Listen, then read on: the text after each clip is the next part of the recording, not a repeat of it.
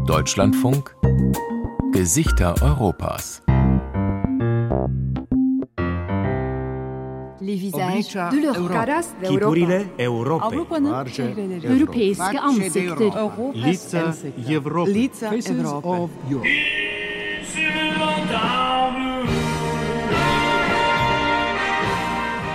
Der falsche Frank Sinatra, er singt wieder. Playback in einem der zahlreichen Hotelrestaurants an der Uferpromenade von Las Americas, eine der Touristenhochburgen auf Teneriffa. Nach dem Corona-Einbruch sind die Touristen wieder zurück auf den Kanaren.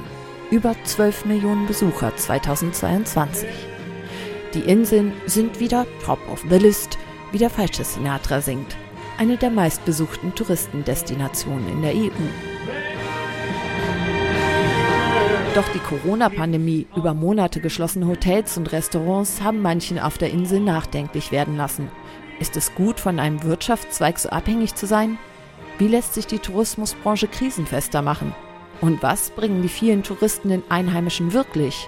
Außer prekären Jobs, steigenden Wohnungspreisen und zerstörter Umwelt. Tourismus auf den Kanaren. Schattenseiten auf den Sonneninseln. Eine Sendung von Laila Knüppel.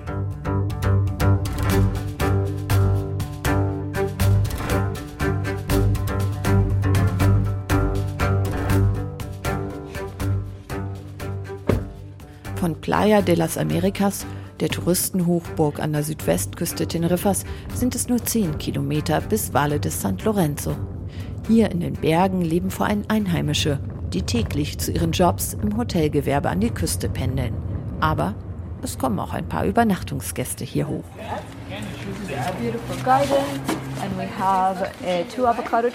Ayushi aus Indien führt Andrea und mich herum.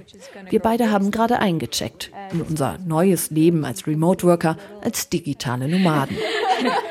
Nun wird uns das Haus gezeigt, in dem wir die kommenden Tage mit etwa 30 anderen Gästen leben und arbeiten werden.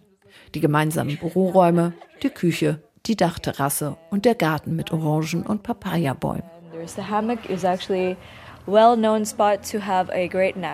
Die Hängematte ist ein toller Ort, um ein Nickerchen zu machen. Wenn du da schläfst und dann aufwachst, ist es, als wärst du in einer anderen Welt mit dem Baum über dir. Das ist sehr schön. Unsere neue Kaktusfamilie sitzt gerade im Garten an einem langen Tisch beim Frühstück. Alle haben sich ihre Teller mit Obst und frisch gebackenem Bananenbrot vollgeladen. Die Sonne schickt ihre ersten Strahlen über die Berge. Auch die zahme Eidechse bekommt Mango. We actually fed one of the lizards on this papaya, with papaya on a spoon. Uh, It's very cute, uh, and one of them is called Miguel. yeah. Der russische Angriffskrieg gegen die Ukraine, Inflation, Winterdepression, alles scheint hier in der kleinen Coworking-Bubble weit, weit weg. Hauptthema beim Frühstück, wie unglaublich großartig das Leben für digitale Nomaden ist. Andrea. Wir setzen uns zu Ferruccio, der aus den Niederlanden kommt und als Webdesigner arbeitet, Joanna aus Barcelona, die Kunden online zum Thema Kryptowährung berät. Außerdem sitzen Stefano aus Italien und Maria aus Rumänien mit am langen Frühstückstisch. Maria hat schon die meiste Reiseerfahrung als digitale Nomadin. Sie ist seit etwa zwei Jahren unterwegs. Ich habe mit Bali begonnen, danach Rhodos, Madeira, London, Edinburgh, dann hierher. Man lernt immer neue Dinge. Es ist definitiv besser, als zu Hause zu bleiben und immer mit denselben Leuten über dieselben Dinge zu reden. Während der Corona-Zeit kam bei vielen die Idee auf, das Homeoffice in sonnige Länder zu verlegen.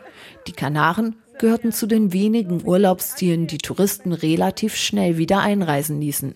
Auch sonst bieten die Kanaren einige Vorteile für digitale Nomaden, meint Ferrucci aus den Niederlanden.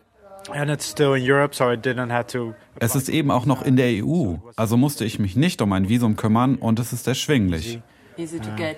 Yeah. Das Wetter ist gut. Yeah, that was. Oh, sorry. That that was the top reason. Ja, das war der Hauptgrund, das Wetter. Ich wollte in der gleichen Zeitzone bleiben und das war die Möglichkeit mit dem besten Wetter. Jetzt, wo die Heizkosten zu Hause explodiert sind, spare er beim Arbeiten unter Palmen sogar noch Geld. Ich lebe in einer teuren Region der Niederlande. Für mich ist das hier günstiger. In den Niederlanden zahle ich für mein Apartment 900 Euro pro Monat. Hier sind es 750. Das ist also definitiv günstiger. Die Inselregierung hat die digitalen Nomaden als lohnende Zielgruppe ausgemacht, die helfen soll, die Tourismusbranche breiter aufzustellen und krisenfester zu machen. Denn dass sich in der Tourismusbranche hier auf der Insel etwas ändern muss, ist in der Corona-Krise deutlich geworden. Zu sehr sind die Inseln vom regulären Tourismus abhängig. In den Jahren vor der Corona-Krise lag der Anteil der Tourismusbranche am Bruttoinlandsprodukt regelmäßig bei über 30 Prozent, rauschte dann in der Krise in die Tiefe. Jetzt möchte die Regierung zumindest Alternativen zum günstigen Package- und All-Inclusive-Tourismus finden. Bisher machen die digitalen Nomaden allerdings weniger als ein Prozent der Touristen auf den Kanaren aus. An die zehn Co-Livings haben immerhin schon auf Teneriffa eröffnet. Also eine Art Hostel, in dem man in Gemeinschaft arbeiten und die Freizeit genießen kann.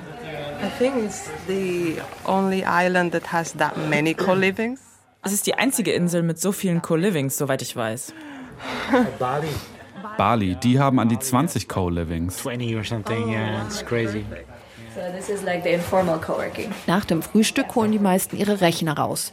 Die einen setzen sich in eines der zwei Großraumbüros, andere haben sich für Videokonferenzen einen der Einzelräume reserviert.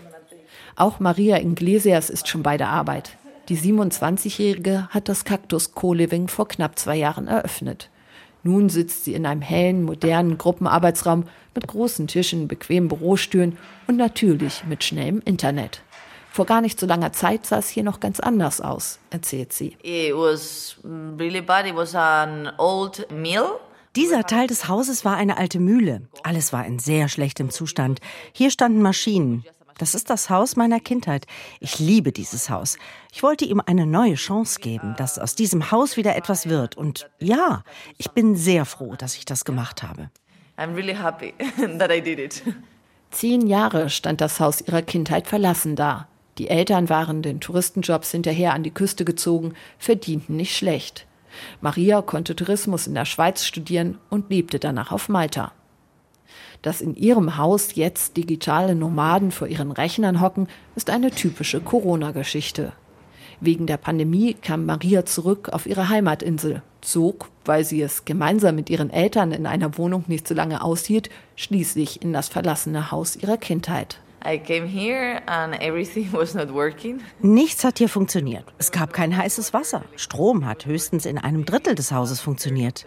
Aber ich wollte hier irgendwas aufbauen. Ich habe mit meinem Vater gesprochen und er hat gesagt, Maria, hast du schon einmal von Co-Livings gehört? Er hat mir einen Artikel darüber geschickt. Ich habe ihn gelesen und gedacht, wow, das ist schön. Ich habe mich sehr schnell entschieden. Schon am nächsten Tag habe ich meinem Vater gesagt, ich mache das. Ich kündige meinen Job, ich fange an. The next day I told my dad, okay, I'm gonna do it. Like I'm gonna quit my job and start this. Fünf Monate lang ließ Maria das Haus renovieren und umbauen, von ihrem Gesparten und Geld ihrer Eltern. Dann eröffnete sie ihr Cactus Co-Living. Der Vorteil, wenn man digitale Nomaden als Gäste hat, statt weniger Tage bleiben sie meist mehrere Monate auf der Insel, auch hier in Marias Co-Living. Deswegen gilt ihre Art des Reisens auch als nachhaltiger und anders als All-Inclusive-Touristen, an denen meist vor allem große Konzerne aus dem Ausland verdienen, gehen die Remote-Worker im lokalen Restaurant essen, fahren Taxi, kaufen in Läden vor Ort ein, lassen also auch Geld bei kleineren Unternehmen auf der Insel so zumindest Marias Hoffnung. Uh, das ist gut für die Dörfer. Denn die üblichen Touristen gehen nur zu Touristenspots. Sie unterstützen keine Einheimischen. Sie gehen nur in internationale Hotels. Das Geld bleibt also nicht auf der Insel. Das ist eine Schande. Leute sagen, hier wird so viel Geld mit Tourismus umgesetzt. Warum ist es um die Inseln also nicht gut bestellt? Weil das Geld nicht auf den Inseln bleibt. Das ist sehr schade. Das ist während Corona noch viel deutlicher geworden, weil viele Hotels verkauft wurden. Also. Nach dem Interview geht Maria noch in die Küche, um mit einigen Mitarbeiterinnen den Tagesplan durchzusprechen. Alles ist hier effizient durchgeplant. Die 30 Betten sind so gut wie immer ausgebucht, die Nachfrage ist groß. Oft muss Maria Gäste mittlerweile an andere Co-Livings weitervermitteln, weil sie keinen Platz hat.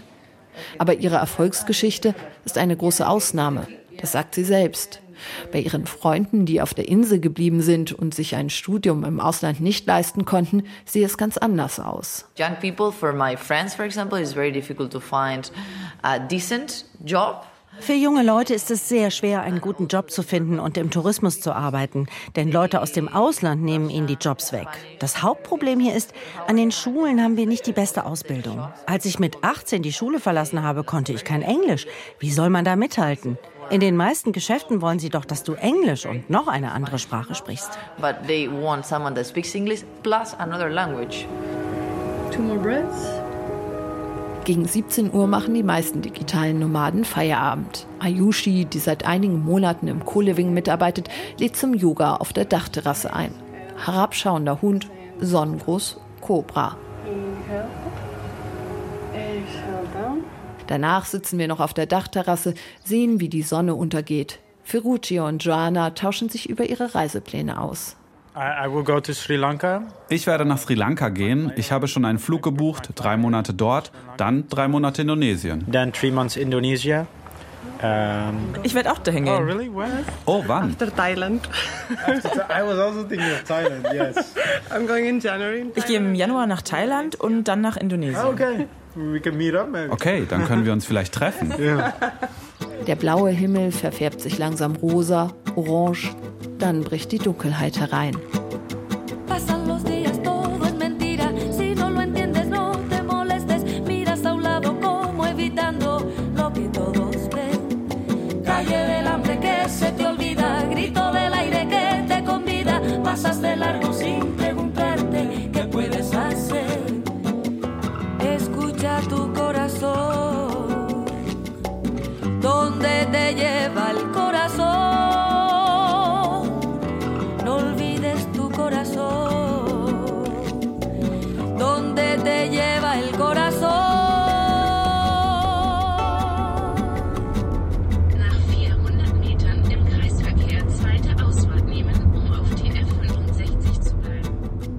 Rush Hour herrscht auf Teneriffas Küstenautobahn immer Stau. Feierabendverkehr plus die vielen Mietwagen der Touristen, darauf ist die Infrastruktur nicht ausgelegt. Auch auf der Abfahrt nach Santa Cruz, der Inselhauptstadt mit etwa 200.000 Einwohnern, staut sich der Verkehr. Mein Ziel liegt in einem Vorort von Santa Cruz. Ich parke den Wagen zwischen zahlreichen monotonen Wohnblocks. Gegenüber, an der Hauptstraße, liegt die ziemlich unscheinbare evangelische Kirche von Santa Cruz. Drinnen räumt Juan die Kartoffeln, Karotten, Bananen und ein paar Dosen in sein Einkaufstrolley. Einmal im Monat kommt der Rentner in die evangelische Kirche von Santa Cruz auf Teneriffa, um sich seine Lebensmittelspenden abzuholen. Ich habe nicht genug, um zu überleben. Als Rente bekomme ich 358 Euro. Alles wird immer teurer und das Geld wird immer weniger. Hinter ihm hat sich eine lange Schlange gebildet. 150 Personen werden an diesem Abend hier ihre Einkaufstaschen und Trolleys füllen. Einige Männer, vor allem sind es aber alleinstehende Frauen mit Kindern, die hierher kommen, sagt Pfarrer Benjamin Barber. Die meisten hätten keine Arbeit oder nur unsichere Jobs für einige Tage im Monat als Kellner, Putzkraft oder in der Restaurantküche.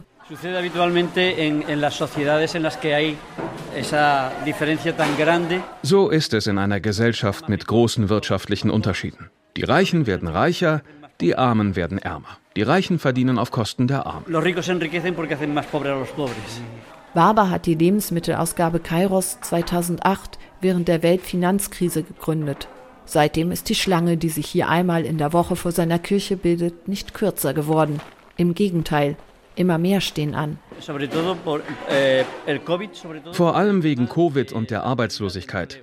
Viele haben ihre Arbeit verloren. Auf den Kanarischen Inseln hatten alle Hotels und Restaurants geschlossen.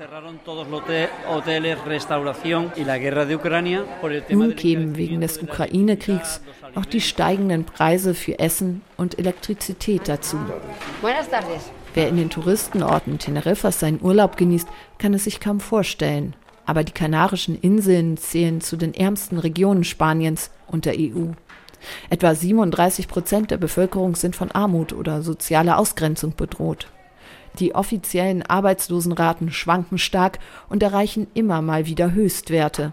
55 Prozent Jugendarbeitslosigkeit waren es im Jahr 2021. Barbers Essensausgabe wird deswegen auch durch die EU unterstützt. Einer der freiwilligen Mitarbeiter zeigt auf eine Packung Kekse. FEAD steht auf den Verpackungen einiger Lebensmittel.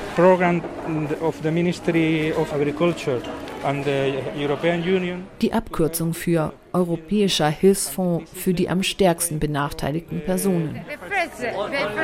Ein junges Pärchen packt gerade ihre Lebensmittel ein. Sie seien zum ersten Mal hier bei der Essensausgabe, erzählen sie. street. Seit drei Monaten hätten sie keine Wohnung mehr, würden im Auto schlafen. Der Traum, der Tourismus bringe ausreichend Geld und Jobs auf die Inseln, hat sich nicht erfüllt. Jedenfalls gilt das für einen Großteil der Bevölkerung, sagt Pfarrer Barber. Eh, eh, propietarios. Die Hotels gehören nicht mehr den Kanariern, sondern Leuten aus dem Ausland. Russen und Leute aus anderen Ländern besitzen die Hotels. Die Profite gehen in diese Länder und hier werden nur Mindestlöhne gezahlt. Schließlich konkurrieren die Hotels auf den Kanaren mit Urlaubsregionen wie Asien oder Nordafrika. Und dort liegen die Lohnkosten sehr viel niedriger. Etwa eine Woche später bin ich am Strand von Playa de la Arena mit Noel verabredet. Sie arbeitet als Reinigungskraft in einem Hotel. Heute hat sie ihren freien Tag und ist für das Interview extra in den Küstenort gekommen, um von den Problemen bei der Arbeit zu erzählen. Früher habe sie in Adeje gelebt, an der Küste, aber das könne sie sich nicht mehr leisten, sagt sie. Deswegen sei sie ins Inland gezogen, nach Arona. In Adeje habe ich 800 Euro gezahlt. Jetzt zahle ich 450 Euro. Ihren Nachnamen möchte Noel nicht nennen, weil sie sonst Ärger bei der Arbeit bekommen könnte. In dem Hotel wisse niemand, dass sie sich bei Las Kellys engagiere.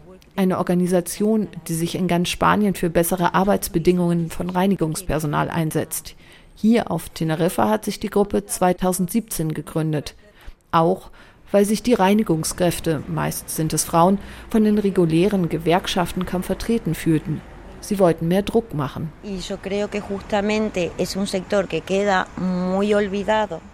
Ich denke, dieser Arbeitsbereich wird oft vergessen, weil wir vor allem Frauen sind.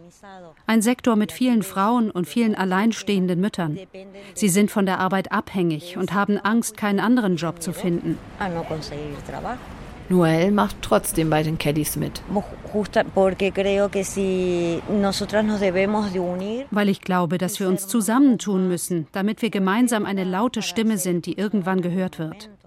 Denn es gibt nur wenige, die sich trauen, öffentlich zu sprechen.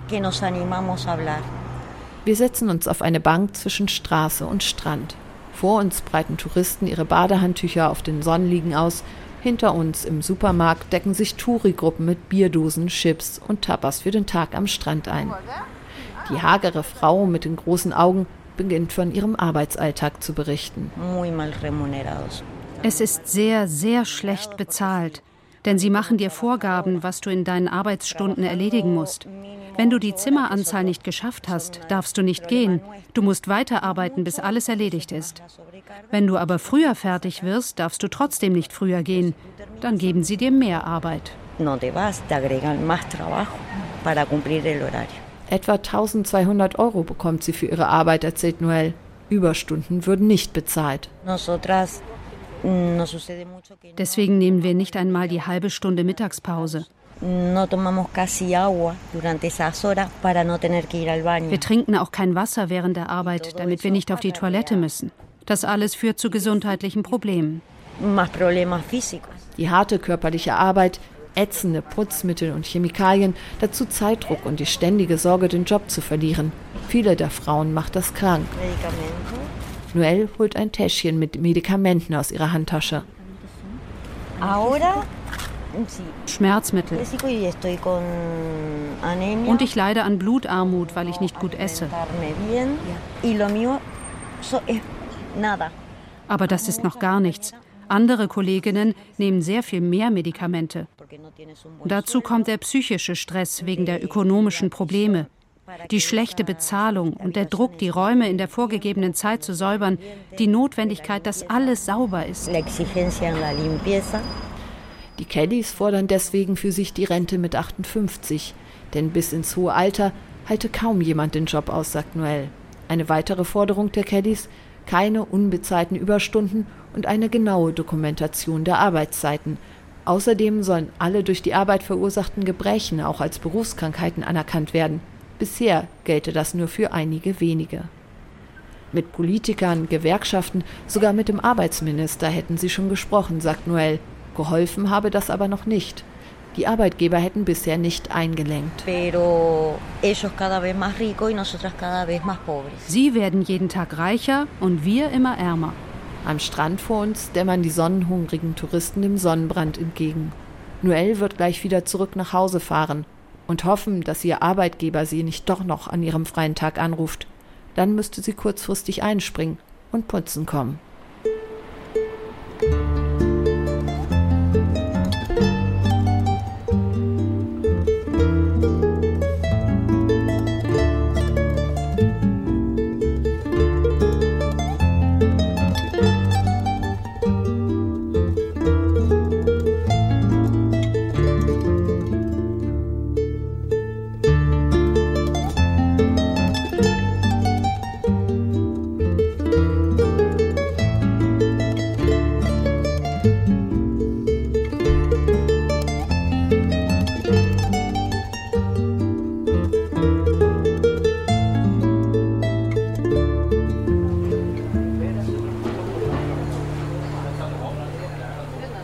Sobald in El Puertito de Adeje die Sonne höher steigt, kommen die Touristen.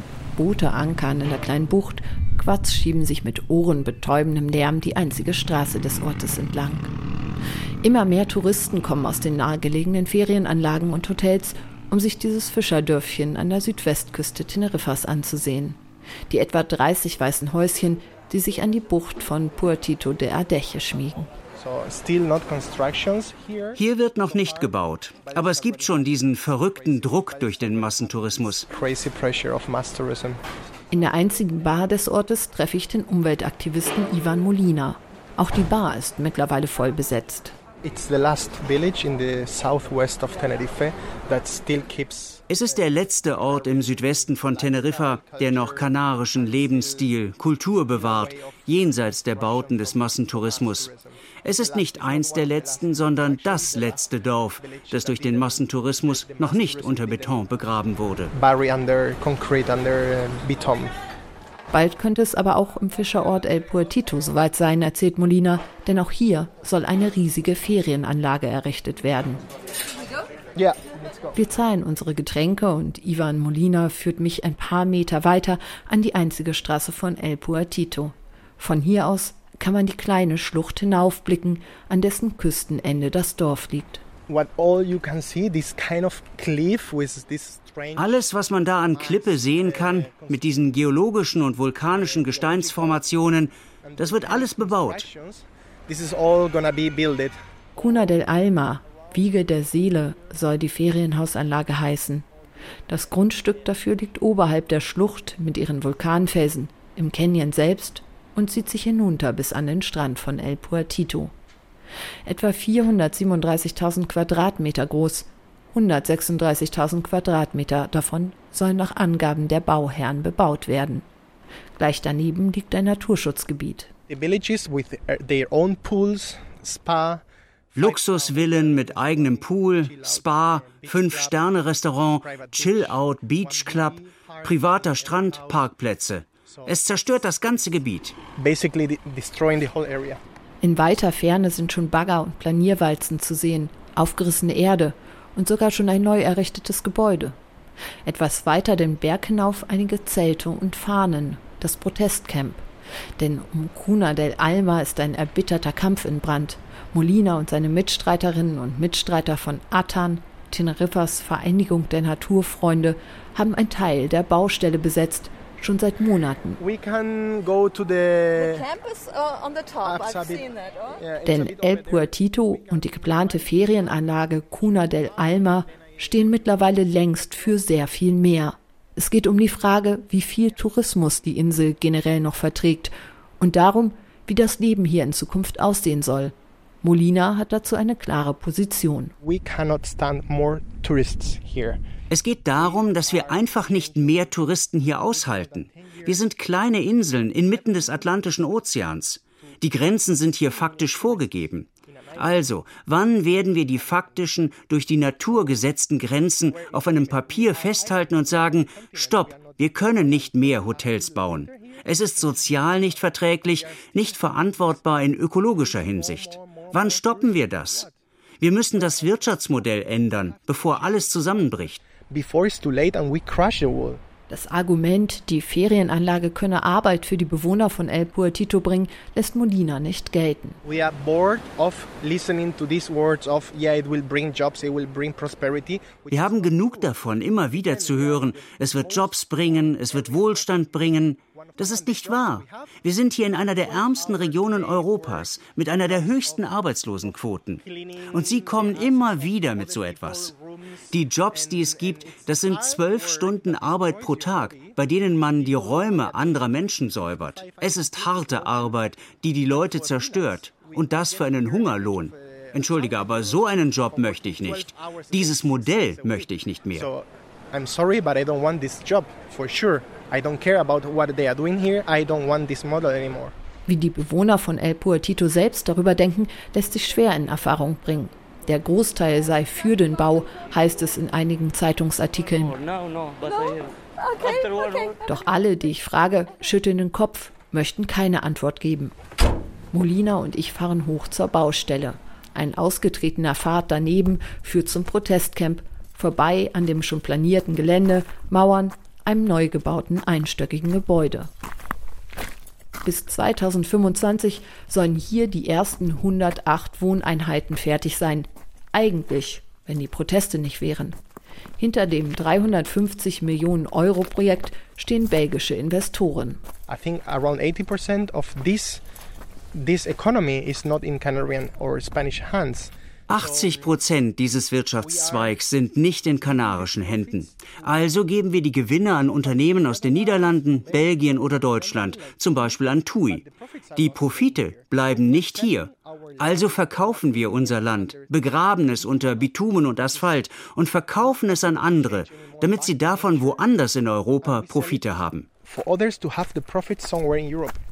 Der Pfad führt weiter die Anhöhe hinauf, vorbei am Canyon. Vor einigen Wochen hat es geregnet. Nun leuchtet es zwischen den roten Vulkangestein überall grün. Riesige kakteenartige Pflanzen strecken ihre Arme zum blauen Himmel. This is kind of a castle, this cardon. Dieser Kardon ist wie eine Burg für andere Pflanzen und Tiere, die darin leben. Es ist ein kleines Ökosystem in sich. Der könnte so 80 oder 100 Jahre alt sein. Und sie wollen ihn einfach entfernen. This could be, I don't know, 80 years old, 100 years old, and they just want to eliminate it. Außerdem gibt es viele andere Pflanzen auf dem Gelände, einige mit offiziellen Schutzstatus, sagt Molina, während wir weitergehen. Auch archäologische Gegenstände habe man gefunden, aus der Zeit, bevor die Insel von den Spaniern erobert wurde. Die Gutachten, die die Investoren bezüglich Flora, Fauna und Archäologie eingereicht hätten, seien falsch. So they, they ignore the reality in this, this um, environmental uh, report. They completely Sie ignorieren die Realität in ihren Berichten vollkommen. Sonst würde man keine Genehmigung bekommen. Wenn man die Wahrheit sagt über den Wert dieses Gebiets in archäologischer und ökologischer Hinsicht, wenn man das in einen Bericht schreibt, würde man nie eine Genehmigung bekommen, hier zu bauen. you will never get a, a permission to construct here.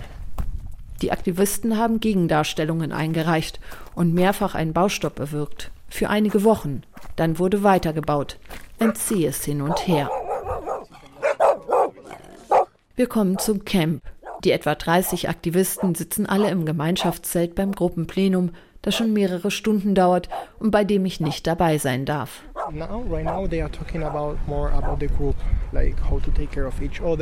Gerade geht es mehr um die Gruppe, wie man aufeinander aufpasst, wie man reagiert in kritischen Situationen, weil es wirklich schon schlimme Situationen gab, wenn die Sicherheitsmänner hierher kommen, um uns zu stören. Security employees or the workers come here. Mehrmals kam es schon zu Zusammenstößen zwischen den Bauarbeitern und den Aktivisten. Während wir über das Gelände blicken, kommt ein älteres Ehepaar über die neu ausgehobene Sandpiste geklettert.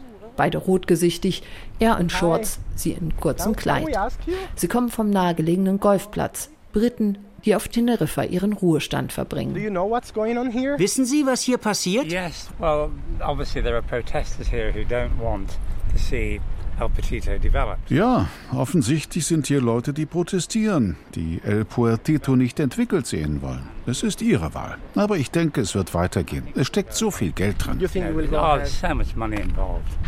You know, What do you feel personally about it? personally, I love El Petito the way it is. Ich persönlich mag El Puertito so, wie es ist. Aber das wird nun mal als Fortschritt verstanden. Vielleicht ist es so, vielleicht nicht. Naja, und ich spiele Golf.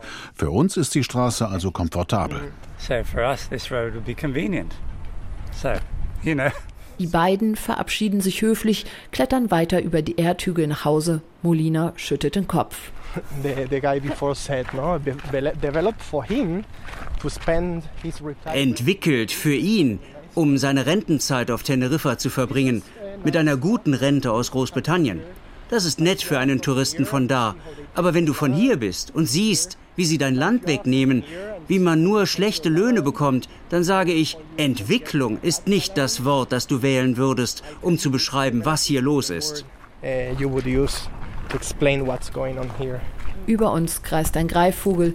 Von dem nahegelegenen Hochhaus-Hotelanlagen klingt Musik und Lautsprechergeplärre herüber. Ah, this is the hotel's shows. There's probably one Elvis Presley.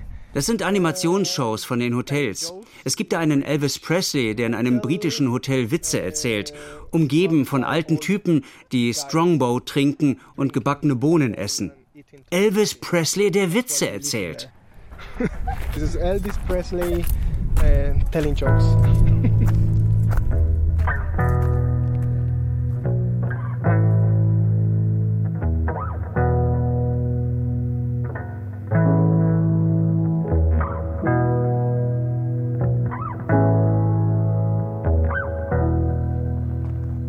Am nächsten Tag bin ich mit Philipp Hoste und Andres Munoz verabredet.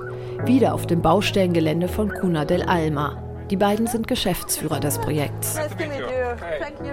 Philipp Hoste stellt sein Elektroauto auf dem provisorischen Parkplatz ab und führt mich zum Eingang des einzigen Gebäudes auf dem Gelände. Nagelneu errichtet. Hier arbeitet das Projektteam. Possible that you can show me around? Yes, yes, yes. Inside. Wir können nach drinnen gehen oder wir können rumfahren. Bloß zu Fuß können wir nicht gehen, weil sie uns angreifen könnten. Because they're attacking us. Mit sie meint Hoste die Aktivisten vom Protestcamp, die gegen das Bauprojekt sind. Okay, so this is the whole area. Drinnen steht neben einem langen Konferenztisch eine Tafel, auf dem der Bebauungsplan zu sehen ist. Hoste zeigt auf einzelne Abschnitte. So we are here now. This is the let's say the the, the office uh, building where we are in now. Wir sind hier in den Büroräumen. Daneben ist der Parkplatz, wo ich geparkt habe. Daneben haben wir einen Sportbereich. Uh.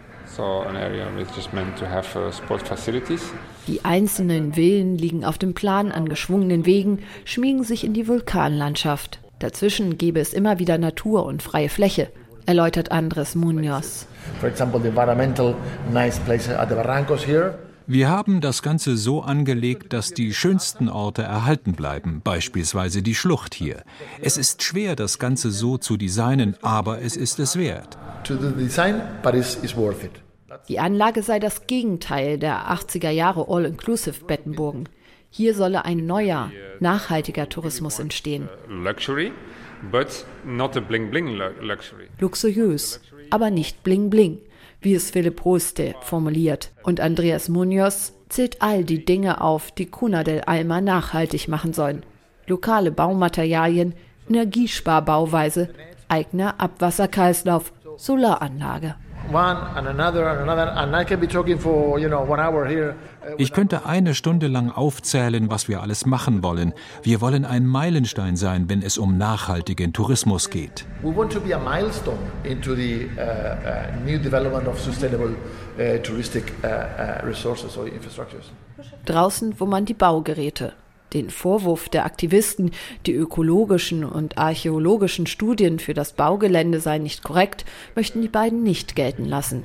Ja, es seien noch Pflanzen nachträglich gefunden worden, weil direkt nach einem Regen gesucht wurde und dann sehr viel mehr zu finden sei.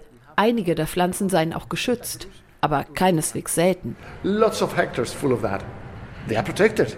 Wir haben Hektar voller Cardones. Sie sind geschützt. Also muss man die Regierung fragen, ob man sie zerstören darf. Und normalerweise geben sie die Erlaubnis, wenn man einen Grund dafür hat. Wir haben eine Erlaubnis. And they will normally give you the permission if there is some reason for that. So we got the permission for Alle vorgeschriebenen ökologischen Maßnahmen würden eingehalten werden. Es werde sogar noch mehr gemacht. Wir haben einen Archäologen, der täglich auf dem Baugelände arbeitet. Also, selbst wenn wir was übersehen haben, bevor die Geräte über das Land gehen, prüft er alles nochmal. If there's something missing before the cranes take over the, the land, he checks again and he gives a, a report. that, So is, that is not on the law. That is something on top of the law. We, Und das müssten wir gesetzlich gar nicht. Aber wir machen es. Wir haben einen Archäologen und außerdem Biologen, die alles prüfen, ob da etwas ist, das wir übersehen haben. to check if there's something which we did not spot. Die beiden wirken von den Protesten persönlich sichtlich getroffen. Ihre Ferienanlage, die für eine neue, nachhaltige Form des Tourismus stehen sollte. Und nun so viel Gegenwind von Aktivisten. Sie meinen, dass die Insel zu voll ist? Das ist etwas, was man Politikern sagen sollte. Man sollte darüber debattieren und neue Gesetze erlassen. Aber das liegt nicht in unseren Händen. But this is over our heads. I mean, I, I've been dealing with groups of people from, for many years on, on other projects. Ich habe mit diesen Gruppen seit vielen Jahren zu tun, in Zusammenhang mit anderen Projekten. Sie sind gegen jegliche Entwicklung auf der Insel. Sie wollen nicht, dass wir irgendetwas Neues bauen. Keine neuen Straßen, keine neuen Häuser, keine neuen Hotels. Nur Sozialwohnungen. No more houses, no more hotels, no more nothing. Just social buildings. Die Bewohner von El Puertito seien jedenfalls für das Projekt, behauptet Hoste. Nicht nur, weil durch die Ferienanlage 750 Jobs entstünden und etwa noch einmal ebenso viel indirekt durch Lieferanten und ähnliches. Sie sind glücklich mit unserem Projekt. Wir entwickeln viel für sie. Zurzeit ist beispielsweise unklar, wo deren Abwasser hingeht. Die elektrischen Leitungen sind schlecht, schlechtes Internet, schlechte Verkehrsführung. All das regeln wir für sie. Für die Leute, die dort leben. Sie hätten die Insel mal vor 30, 40 Jahren sehen sollen, besonders in Adeche. Da gab es kein Zentrum, keine Schulen, überall Mangel. Es war eine Stadt voller armer Bauern. Nun lebt die Mehrheit ganz gut.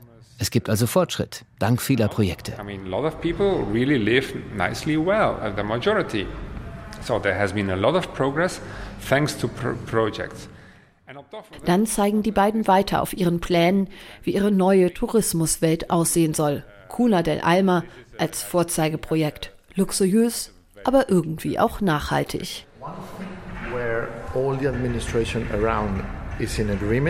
Die gesamte Verwaltung hier ist sich einig, dass die Zukunft der Insel so aussehen soll. Weniger Touristen, dafür höhere Ausgaben. Also weniger Leute, die aber mehr Geld ausgeben. Das würde mehr gute Jobs bringen und weniger Druck auf die Umwelt bedeuten. Da stimmt jeder zu und genau das ist unsere Strategie. And this is exactly down that uh, strategy. Etwa eine Woche nach meinem Treffen mit Munoz und Hoste wird der Bau wegen der archäologischen Funde für mehrere Monate gestoppt. Bis Mai 2023. Dann finden auf den Kanarischen Inseln auch Wahlen statt. Die Aktivisten im Protestcamp beenden ihre Besetzung vorläufig.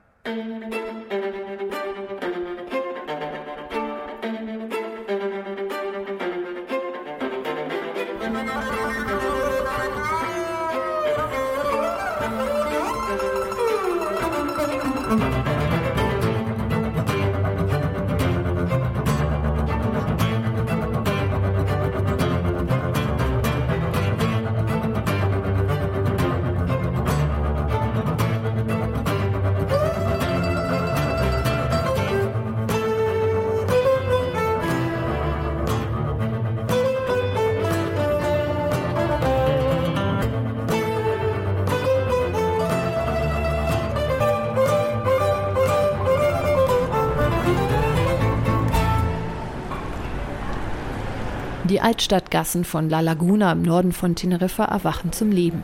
Kellner räumen Stühle und Tische vor die Cafés. Ladenbesitzer stellen Postkartenständer neben die Türen ihrer Geschäfte. Lopez Lopez und sein Kollege gehen durch die Altstadtgassen auf dem Weg zum nächsten Termin.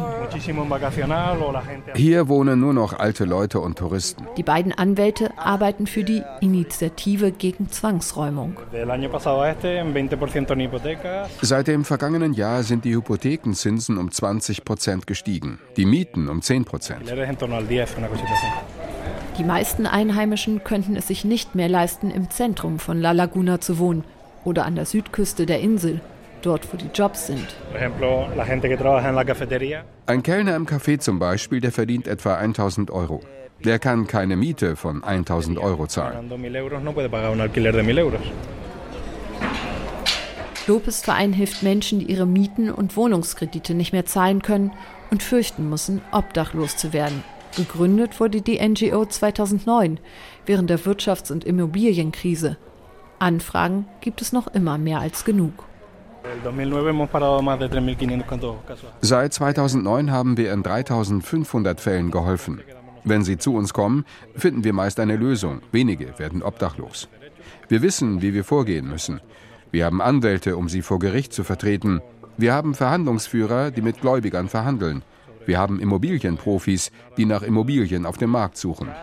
Und wir haben gute Kontakte zu den Behörden, um die am stärksten Benachteiligten zu erreichen. Eine Klientin ruft an, mit der die beiden Juristen gleich verabredet sind. Das ist eine Frau, die ihre Hypothek seit einigen Monaten nicht mehr zahlen kann, also seit acht Monaten. Zu Fuß überholen wir die ersten Touristengruppen. Sie lassen sich auf Spanisch, Deutsch oder Englisch die Geschichte der Häuser und Plätze der Altstadt erklären, die zum UNESCO-Weltkulturerbe zählt. Die Touristen schauen hinauf zu den liebevoll restaurierten Fassaden der bunten Häuser.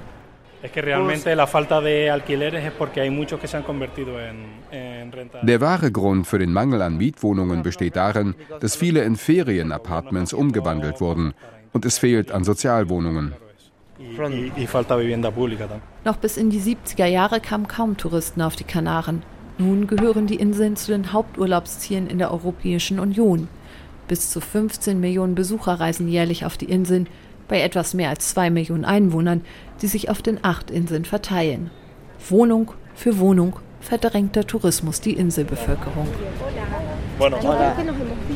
Auf dem Plaza de Adelantado kommt die Klientin schon auf uns zu mit einer Tasche voll Akten und Unterlagen. Eine zierliche Frau im Rentenalter in Rock und Bluse mit Lippenstift und Make-up dezent zurechtgemacht für diesen wichtigen Termin. Nun spricht sie mit Anwalt Lopez ihren Fall durch und holt dafür immer wieder unterschiedlichste Akten hervor. Vor einiger Zeit hat sie ein Haus gekauft, doch das, so stellte sich heraus, wies gravierende Baumängel auf und war einsturzgefährdet. Behörden ließen es räumen, enteigneten sie.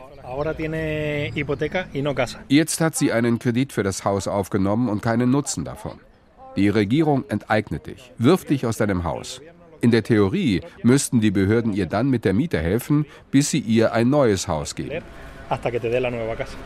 Bisher hat die pensionierte Lehrerin jedoch keinerlei staatliche Unterstützung erhalten. 1500 Euro Rente bekomme sie, erzählt sie.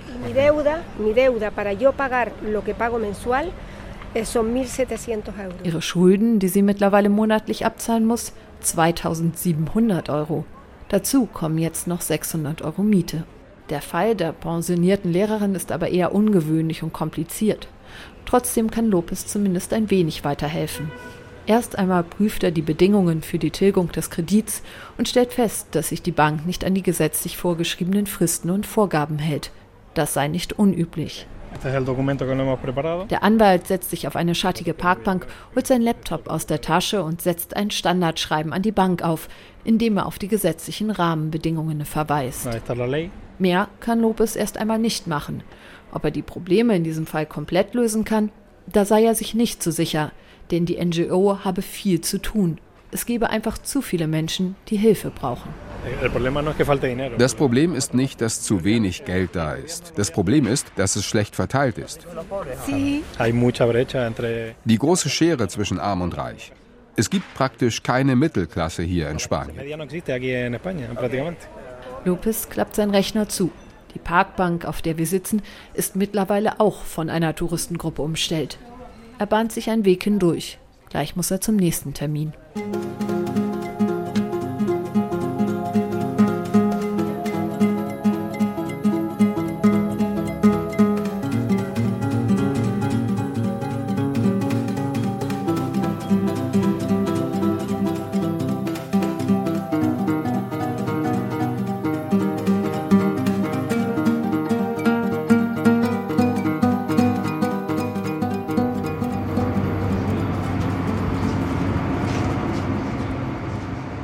Ich setze von Teneriffa nach La Gomera über, mit der Fähre Fried Olsen.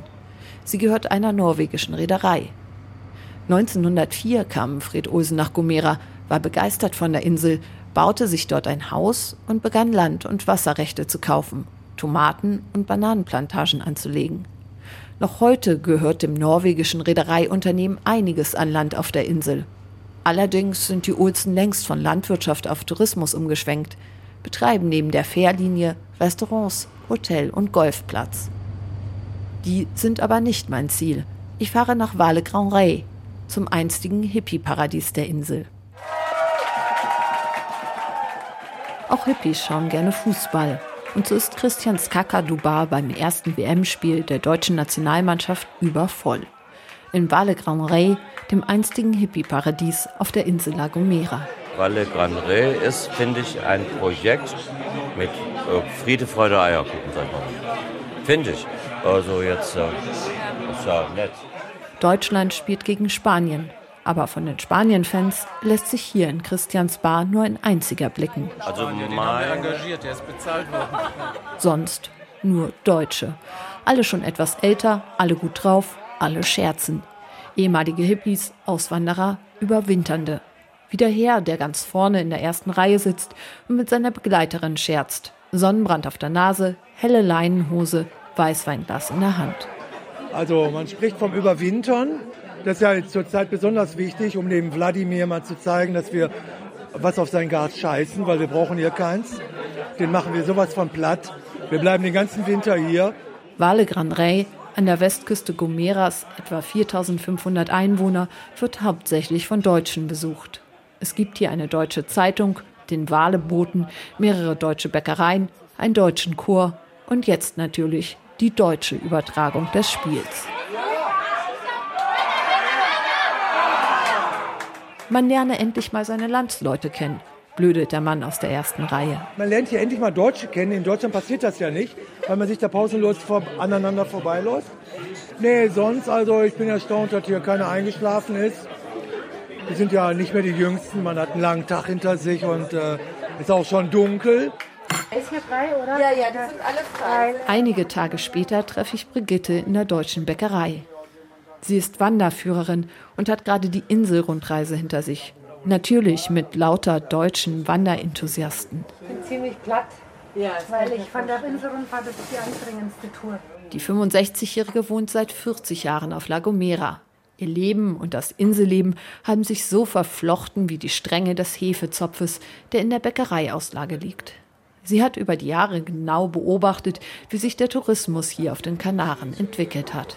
Also ich bin 82 gekommen, um dem bösen Wetter in Bayern zu entfliehen. Es war damals also kalt, unsere Männer hatten Eiszapfen in den Bärten und dann haben wir gedacht, das, also ich zumindest, das, so will ich eigentlich mein Leben nicht verbringen. Ich war ja sehr jung damals noch und dann dachte ich, also jetzt gehst du mal auf die Suche. Mit 25 Jahren, 500 Euro in der Tasche und einem Rucksack, so kam sie nach La Gomera. Und genau das war es, was ich gesucht habe. Angekommen, Fuß aus der Fähre gesetzt, zu Hause. Auf der Stelle, hat sich nie verändert, dieses Gefühl. 1982 vier Jahre bevor Spanien und damit auch die Kanaren in die Europäische Union eintraten und mit dem EU-Subvention der große Bau- und Touristenboom begann.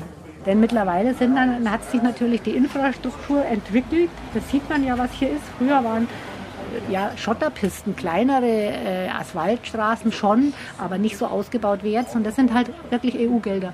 Also die haben hier teilweise Straßen auf dieser kleinen Insel, da wundern sich manche Deutsche, die haben das in ihrer Kleinstadt nicht. Damals, 82, gab es nur Schotterpisten. Und Gomera war ein exotischer Geheimtipp für Hippies. Ja, es war einfach irre. Hier war ja nichts. Brigitte macht eine ausladende Armbewegung. Hinweg über die Straße mit den Boutiquen und dem Sparmarkt, dem Kreisverkehr, über Hotels und Apartmenthäuser. Es war hier nichts. Was war dann hier? Gar nichts. Gelände. Gelände, ja. ja. Die ersten Nächte auf Gomera schläft sie am Strand. Dann in einer Hütte weiter oben im Tal, in den Bergen. Ohne Strom, dafür mit Gitarre und Rotwein. Sie knüpft oder knüppert, wie sie sagt, Schmuckbändchen. Die verkauft sie an die stetig wachsende Masse an Besuchern im Wale. Erst kommen immer mehr Hippies, dann auch Pauschalurlauber. Schon das Valle Gran Rey hat schon diesen Aspekt ganz stark, dieses, diese Hippie-Kultur. Das habe ich ja auch alles mitgemacht. Das ist schon toll gewesen, dass man am Strand Musik macht und einfach keiner, keiner keinem was Böses will und so. Aber das ist natürlich alles auch kaputt gegangen durch, das, durch den Kommerz. Ne? Man hat früher Goffio-Bällchen am Strand verkauft und das kann man jetzt gar nicht mehr erlauben, weil die Kneipen sagen, ja, dann essen die bei uns nicht mehr. Das ist völliger Blödsinn. Aber so ist es halt. Ne? Es ist auch hier das Geschäft im Vordergrund. Es ist halt leider so. Brigitte hat ihr Wasser ausgetrunken und muss jetzt bald los nach Hause. Die Arbeit wartet. Bändchen knüpft sie schon lange nicht mehr. Als es noch günstig war, haben ihr Mann, der hier von der Insel stammt, und sie ein Haus gebaut mit zwei weiteren Apartments. Die vermietet sie nun an Touristen. Dazu kommt Brigittes Job als Wanderführerin. Ihre Touristengruppen, das seien alles ganz nette Leute, meint sie. Das habe auch damit zu tun, dass es keine Direktflüge nach Gomera gebe. Das sind ganz nette Leute, sage ich immer, weil erstens mal, wenn jemand nach Gomera kommt, das ist schon mal irgendwie anders, weil du musst dich ja anstrengen. Wenn nach Teneriffa fliegst du, steigst in vier Stunden aus und das war's. Hier musst du dich anstrengen. Dann gibt es hier keine Bespaßung. Du musst auch ein bisschen selbstständig sein, um dir deinen Urlaub aktiv zu gestalten. Und dann sind es schon mal meistens Leute, die eh schon so etwas naturverbundener sind, etwas aktiver sind. Die sind eh schon mal anders, ein bisschen aussortiert. Weil die, die so bequemer sind, die bleiben drüben. Anders als auf Teneriffa gäbe es hier auch bisher kaum Konflikte zwischen Altipis, Gomeros und Touristen. Also ich finde auch, äh, dass die Leute hier, die Einheimischen, die akzeptieren auch den Tourismus total, weil ich möchte mal sagen, ich weiß nicht, mit Prozenten kann ich jetzt nicht so gut umgehen, aber ich tippe mal auf 80 Prozent, die da vom Tourismus leben. Die Frage ist nur, wie lange das Zusammenleben so harmonisch bleibt. Wenn das kippt, dann gibt es Aggressionen. Da ist es dann so, dass die Einheimischen dann auch Wut gegen die Touristen hegen, was ja auch logisch ist weil die denen alles wegnehmen. Also das ist schon ein ganz, ganz, ganz, ganz scharfer Grad, den man da geht. Jeden Abend bei Sonnenuntergang kommen noch einige Hippies an den Strand von Vale Gran Rey, trommeln, jonglieren mit Feuerfackeln oder tanzen mit Hula-Hoop-Reifen. Es gibt Straßenmusik zum Glück noch und sie lassen uns hier trommeln, aber das sind so eigentlich die einzigen Happenings noch, die hier so stattfinden. Und früher war halt alles Natur, da konnte man auch irgendwo in den Bananen am Strand schlafen. Aber die Plätze werden immer weniger und sind immer mehr kontrolliert von der Polizei. Das ist natürlich auch viel schwieriger geworden. Regelmäßig werden die am Strand und in Höhlen schlafenden Hippies durch die Polizei vertrieben. Sie würden alles zumüllen und die Strände als Toiletten nutzen, so der Vorwurf. Ja, ja, machen Sie mal hier, was soll das? Viel Zeit, Fragen zu beantworten haben die Trommler nicht. Sie müssen immer wieder mit ihrem Hut rumgehen, Geld einsammeln. Das sei das Wichtigste, sagen sie. Schließlich ist auch das Hippie-Leben teurer geworden. Auf dem kleinen Mäuerchen am Strand sitzen Touristen, blicken auf die Trommler, das Meer, den Sonnenuntergang. Hinter ihnen, im kleinen Dorfplatz, steht Marias Café. Früher der Treffpunkt für alle Hippies. Jetzt steht das Haus verlassen da. Die Farbe bröckelt. Ein zu verkaufen Schild hängt seit Jahren an der Fassade. Es gilt als lukratives Spekulationsobjekt.